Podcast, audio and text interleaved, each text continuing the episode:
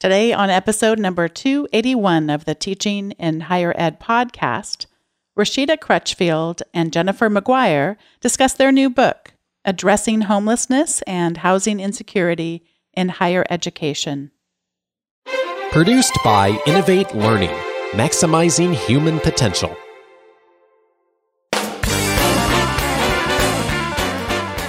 Hello, and welcome to this episode of Teaching in Higher Ed. I'm Bonni Stachowiak, and this is the space where we explore the art and science of being more effective at facilitating learning. We also share ways to improve our productivity approaches so we can have more peace in our lives and be even more present for our students.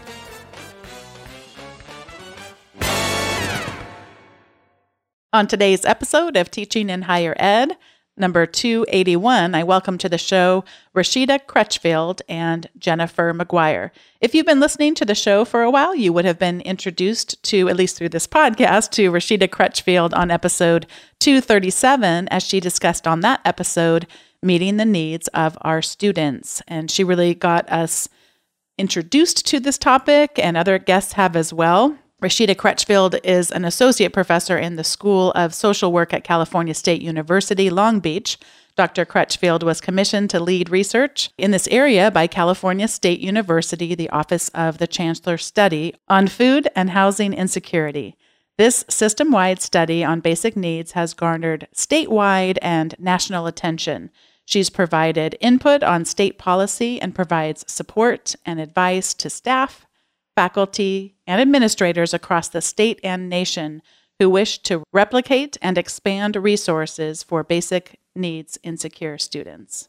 And joining Dr. Crutchfield today is Jennifer Maguire. She's an associate professor in the Department of Social Work at Humboldt State University.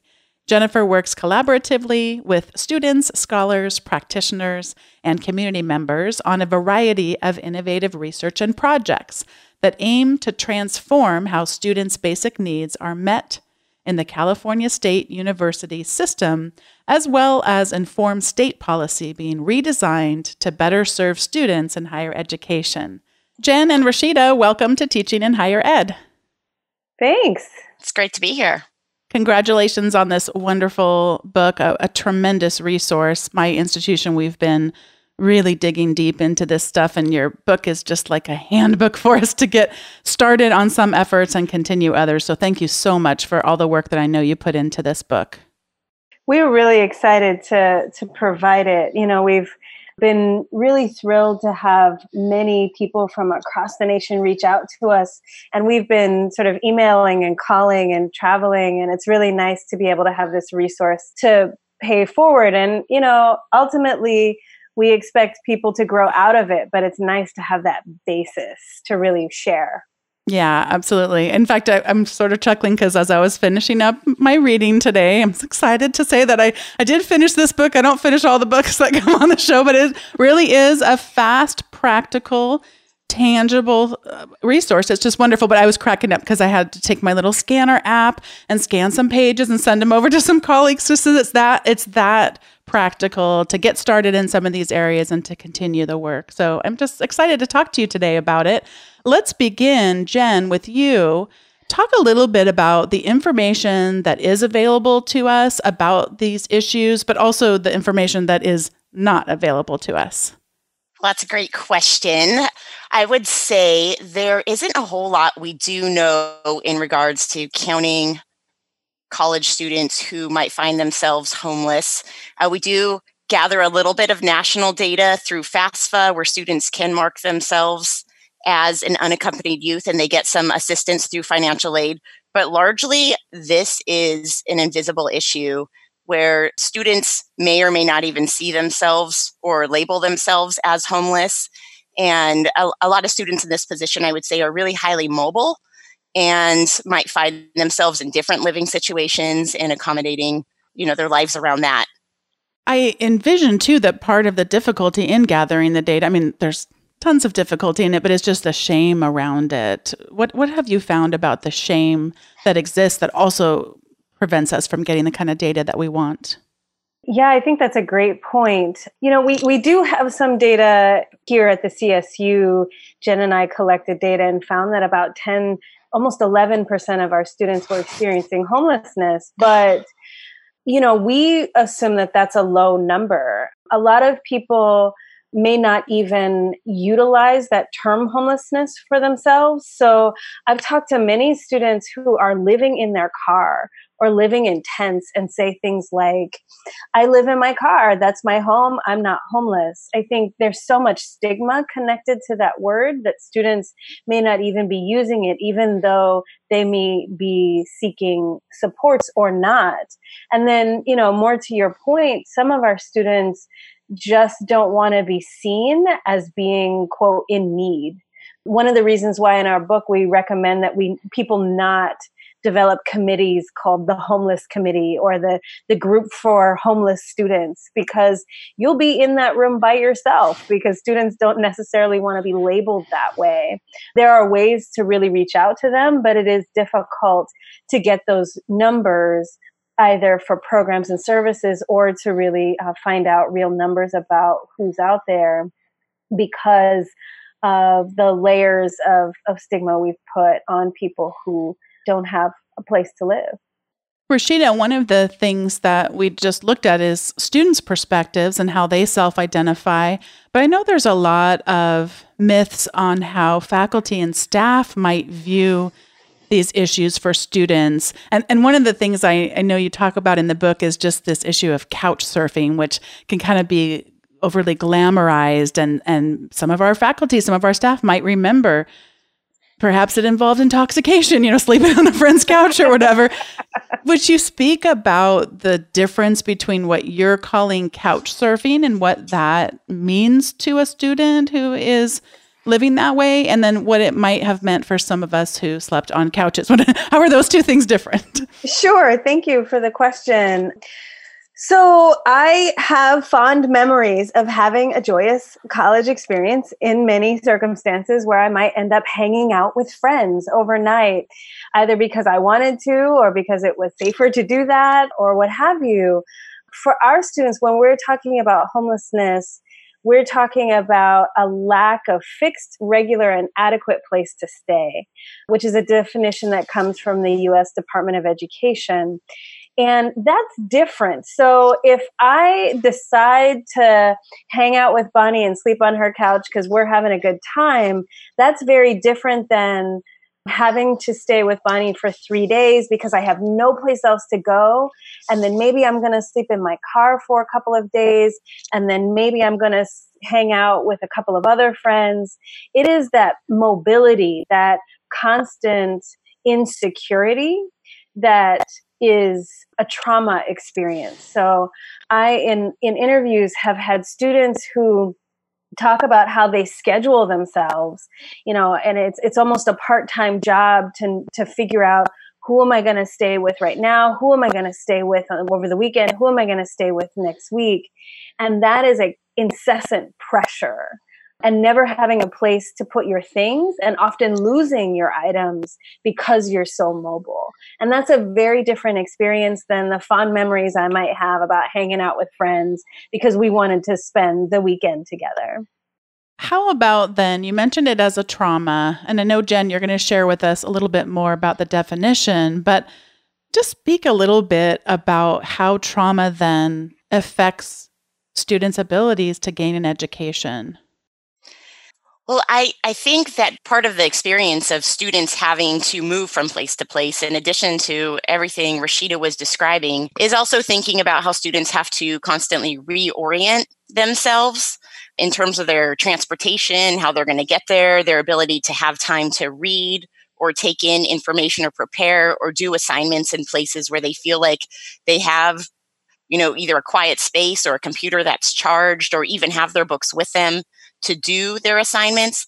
And so when you come into the classroom, you know, and you're missing even that that preparation work because of your physical circumstances and always being on the move then when you get there not only are you are you missing perhaps the content but coming in in that state where you maybe have high cortisol or you haven't had a lot of a lot of sleep at night and it can be really difficult to concentrate trying to participate in class conversations where you don't have that in, maybe that gra- background information you need while you're having trouble concentrating it can just as you can see sort of unroll this cumulative effect of missing out on quite a bit of your education and I would just reiterate that it is that stress response, right? That fear and stress response that has short and long term impacts on our physiology. And that manifests in many different ways. You set up the rest of the book after we just get through what are these issues? Why does it matter? You, you, you, by the way, you also emphasize how important all of our roles are in all of this, which we'll talk about a little bit later on. But you set up a real good promise, something that we can do to respond to these deep rooted issues, and that is becoming a trauma informed and sensitive college. Jen, why don't you start us off and tell us what trauma is? I think really trauma will be defined differently by each person who's experiencing it.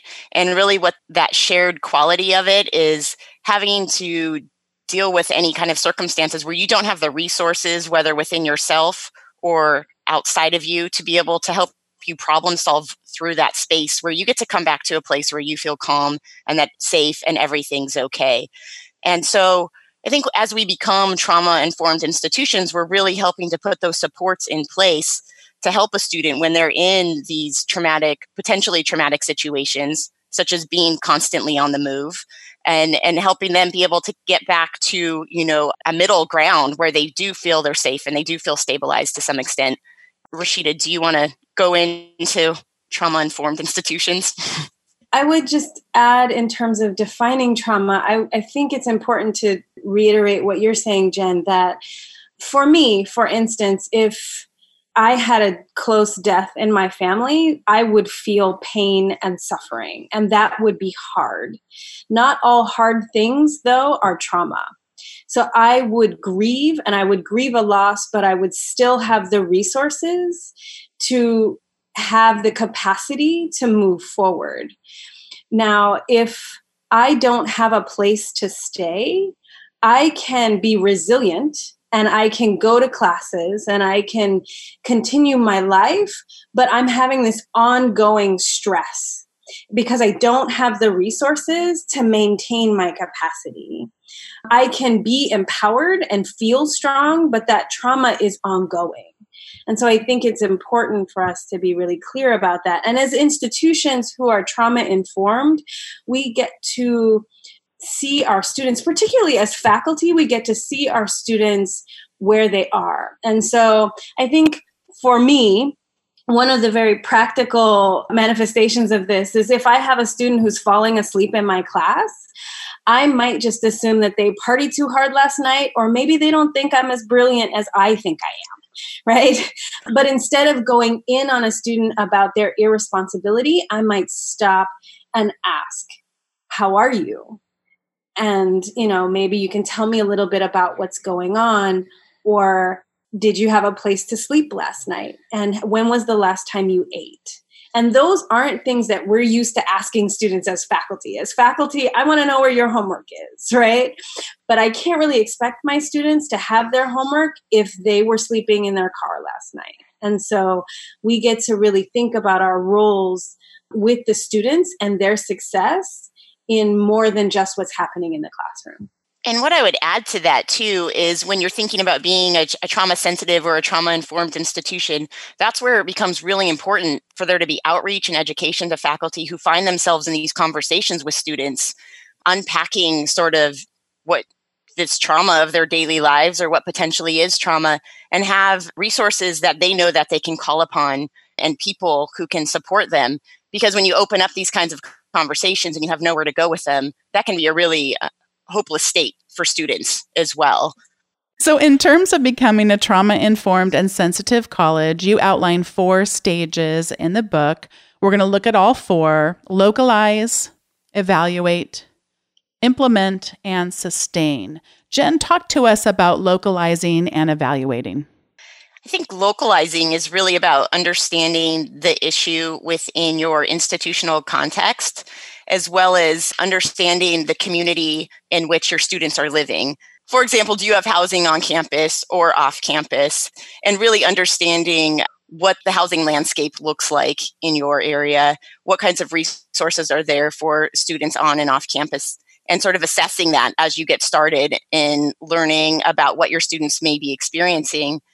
And then I think it's really important to start exploring how students experience or navigating your institution once you sort of have an idea of what the issue may look like on your campus which also may include surveying students or talking to different resources you may have that serve students and finding out you know what are they already doing? How many students do they see?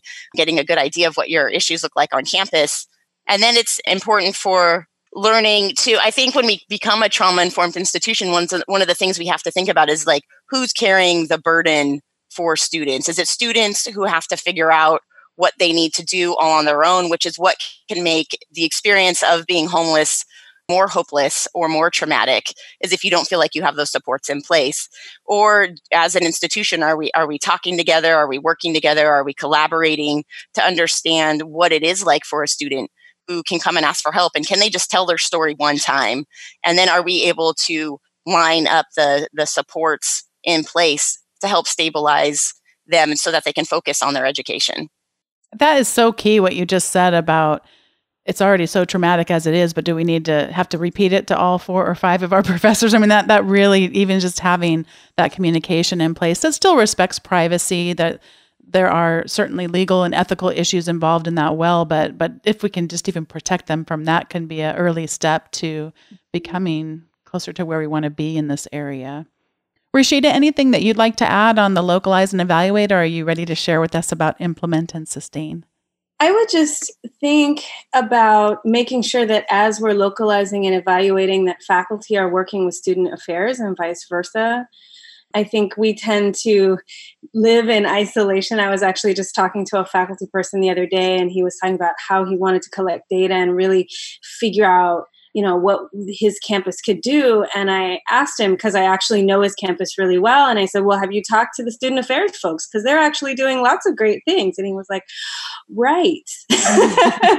And so i think sometimes on the faculty side we get really excited but we have to work hand in hand with our with our student affairs folks who are probably largely going to do a lot of the implementation piece, but also they have to look to us for that research piece because I've also known lots of student affairs folks who want to put together a quick survey just to see what's going on, and that doesn't necessarily get the data that they're actually looking for. So that collaboration, putting people on equal terms in that collaboration, even though the hierarchy of our institutions sometimes allows us faculty folks to come in. I walk in the door with my student affairs like I know I'm faculty, but I'm I'm here to listen. And so I think that's just really important to build those relationships and those collaborations really closely in that process of understanding what's going on at our institutions. That's absolutely so vital and unfortunately there's a lot of unlearning that has to happen and we've you know sort of been sometimes conditioned to have these hierarchies that just don't need to be there in solving these issues. So, right. I think, and just to add, speak to that a bit, I think that is really in terms of where we're moving and thinking about students' basic needs is really thinking about their holistic experience and all of their health. Not only, you know, are they getting an education, but are they, you know, fed and housed while they're here? Is their experience, are they feeling like they belong? Are they feeling like they're getting as much as they can out of their education and that it's just they're not separate pieces. You know we can't break a student up into separate pieces. And so really just honoring that you know as student affairs and academic affairs we do need to partner to really think about everything that a student experiences throughout their day. Rashida, talk about then implementing and sustaining on our road to becoming a trauma informed and sensitive college. So, in our book, we really emphasize that students really have to be a part of this process of implementing. Again, just like faculty sort of can come in and run things, we as student affairs and faculty can forget that we have to have real tangible places for students to take leadership and at the very least have input and not the one student we know but really engaging our student governments, engaging students who are experiencing these issues to ask them what they need. I think there is a, a level of empowerment. Well, we have to be careful not to exploit our students, but when often they are given the space to really have valuable input that really makes the implementation process so much more successful because then we know students are more likely to really respond to what we do. We definitely put forward a single point of contact model as ideal and that gets to what jen was talking about about having a conduit or a facilitator who can ensure that students get connected to different points on campus. So at Long Beach State, we have a basic needs program where a student may apply for an emergency grant or emergency housing and then they meet with a case manager and that case manager can assess the situation and then connect them to emergency housing can help them make an appointment with financial aid who might be able to adjust their financial aid package based on their status can connect them to counseling can connect them to community resources and that all happens well the student is just talking to that case manager. So then when they go to housing to get this emergency housing they don't have to re-explain what's going on. They're just greeted by someone in housing who says hi i'm corey. We're gonna these are the rules for housing. You'll be with us for about two weeks. We're happy to have you and settle you in versus oh so why are you here? That single point of contact model is in the book and also you know, I think our program is is available online as well and is definitely a great model. We also address a lot of campuses are developing food pantries, and we think that's really a good first step, but is not a long term way to help support students with food insecurity. So we're looking at encouraging comprehensive and thoughtful ways to really help support students. And that all has to be within the capacity of the campus culture and climate as well as the community. Because I can say that we have resources, we have a multi service center in Long Beach, but they may not have that in Albuquerque. So the framework that we put forth gives lots of different kinds of strategies and helps support campuses think about what fits best both on your campus and in your community. And then we ask that campuses really think about sustainability. So, making sure that there are continuous links with all of our different silos in our institution so that this program doesn't end up pushed to the side for this one person who is getting all of the students, that this is a an ongoing institutionalized effort I think that for a lot of institutions, we are fearful of the media getting a hold of hearing that we have homelessness. I think those of us who stepped out in front, I think the CSU system took the hit on that, right? Like we exposed ourselves and really identified this issue. And so I think institutions need to know that they're not alone, but there are ways to help really craft a message to have as the media comes in, really supporting that and not being afraid of that and utilizing that to gain support for our students rather than taking that as, oh, well, something's wrong with our institution. No, something's right about our institution because we know that this is an issue and we're dedicated to supporting our students. So, and then of course, sustainability in terms of funding is always a challenge. But again, there are ways to develop short and long term funding streams. You know we always though want to start with what are the resources that we have that might be refined? And then how do we grow in a way that makes sense for our institution?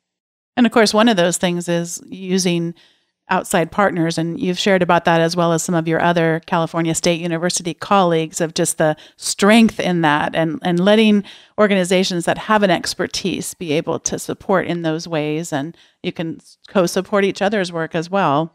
Right. The state of California recently funded rapid rehousing for our college students, and that really is an investment in actually having institutions work with housing agencies. And that's a link that's been missing for a long time. So the resource actually goes to the housing institution and has a case manager on the campus who can help streamline the process of community based supports around housing. So that's you know new for us and we're very excited but it is that link of bringing in community partners to make this great because we can't do this by ourselves. We have to be a community of people who are dedicated to the success of our students who are then going to reinvest themselves in our communities.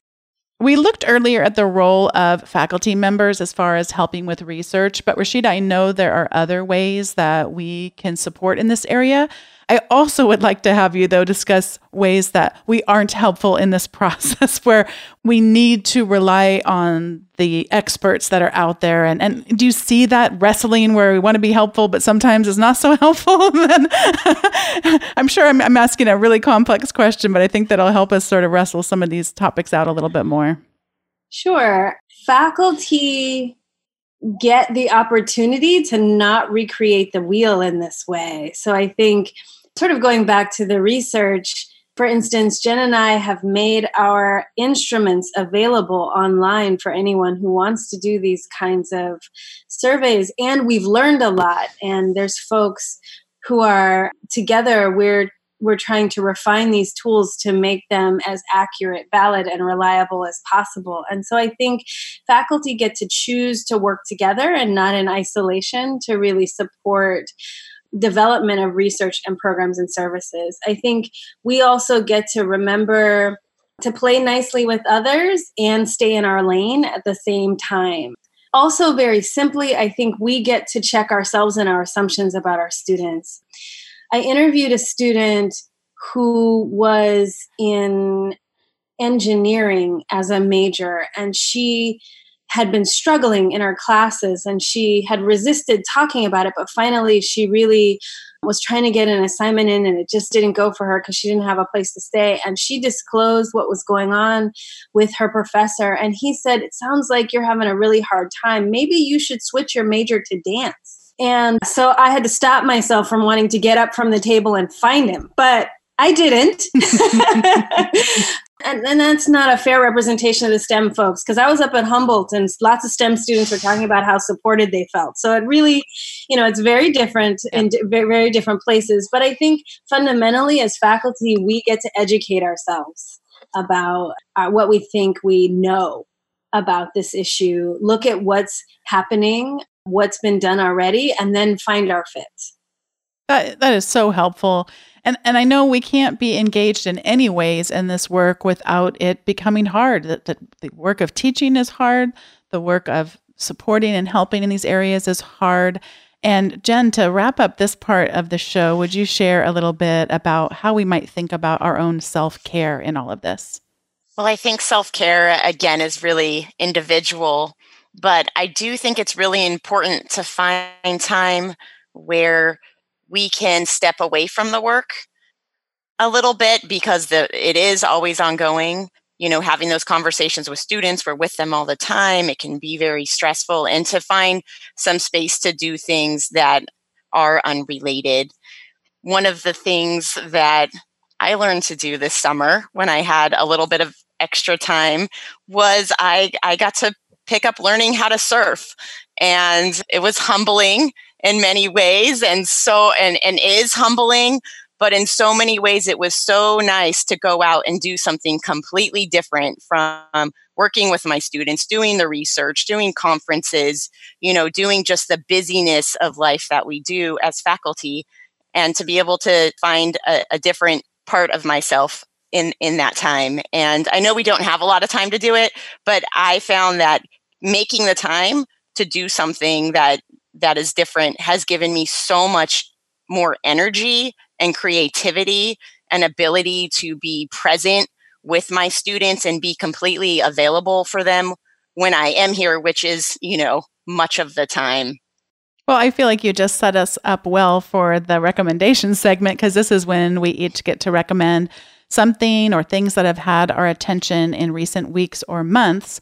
I want to start my recommendations just by saying people need to get this book and share it with multiple people at your campus. Addressing homelessness and housing insecurity and higher education. I really meant it at the beginning of the show that it's just a, a, a really well done resource, and I think it should be on every college campus.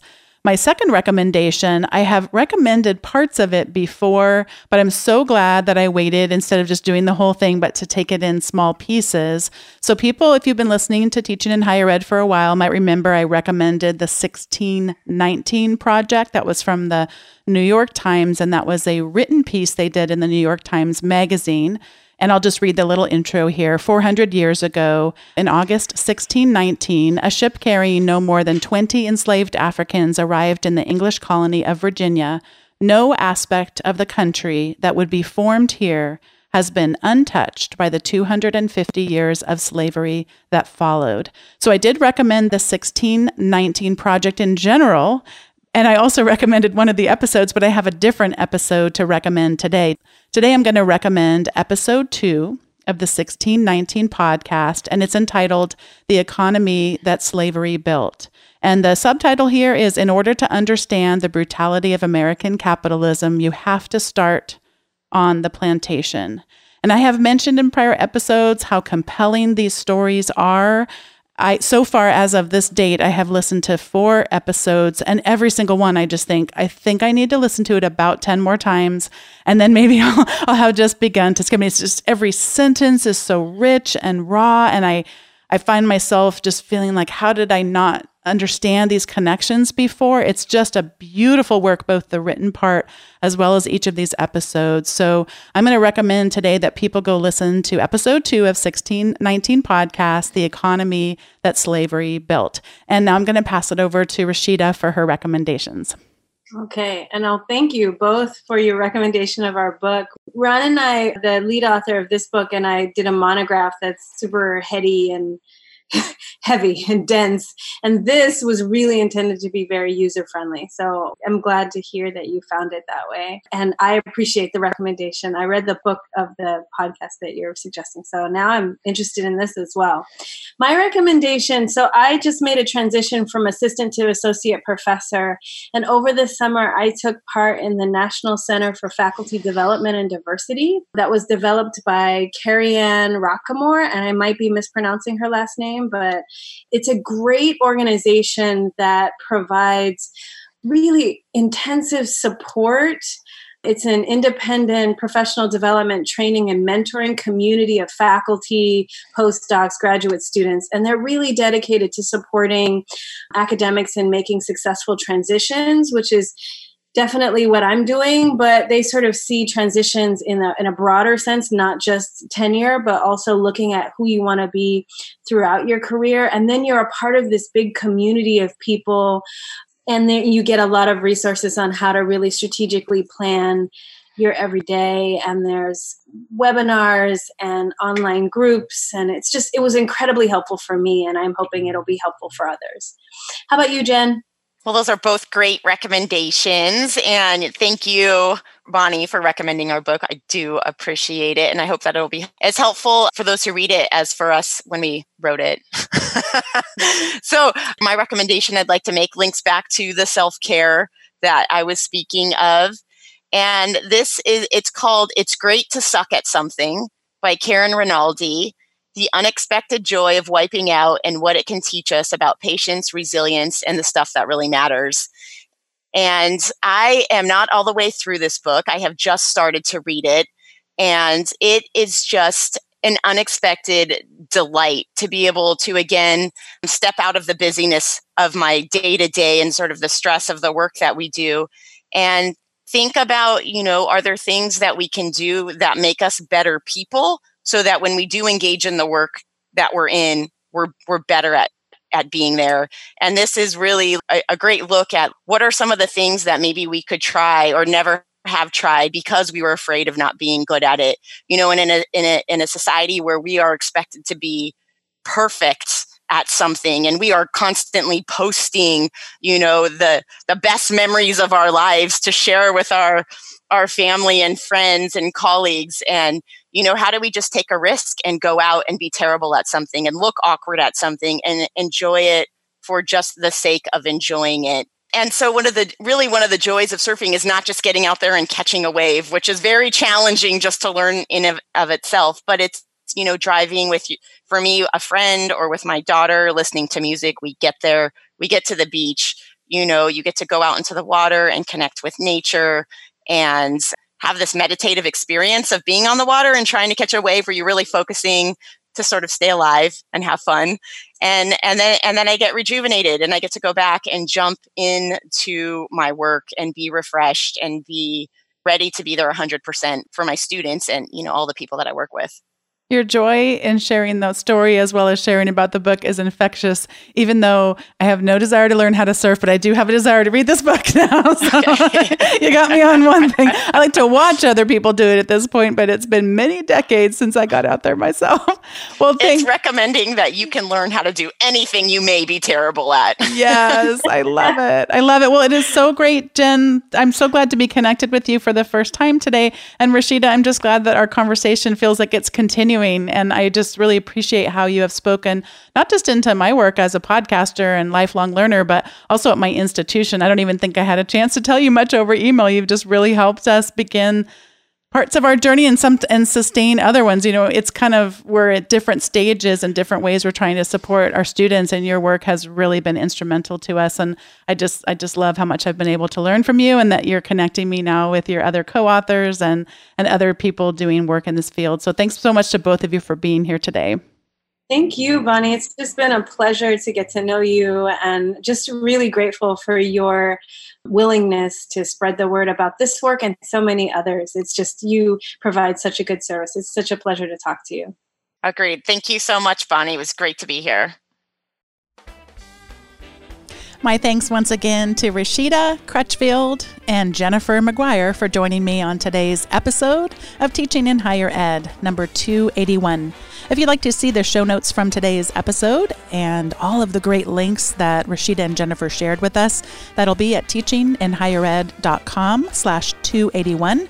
You are also welcome to subscribe to the weekly, I should say almost weekly update at teachinginhighered.com slash subscribe.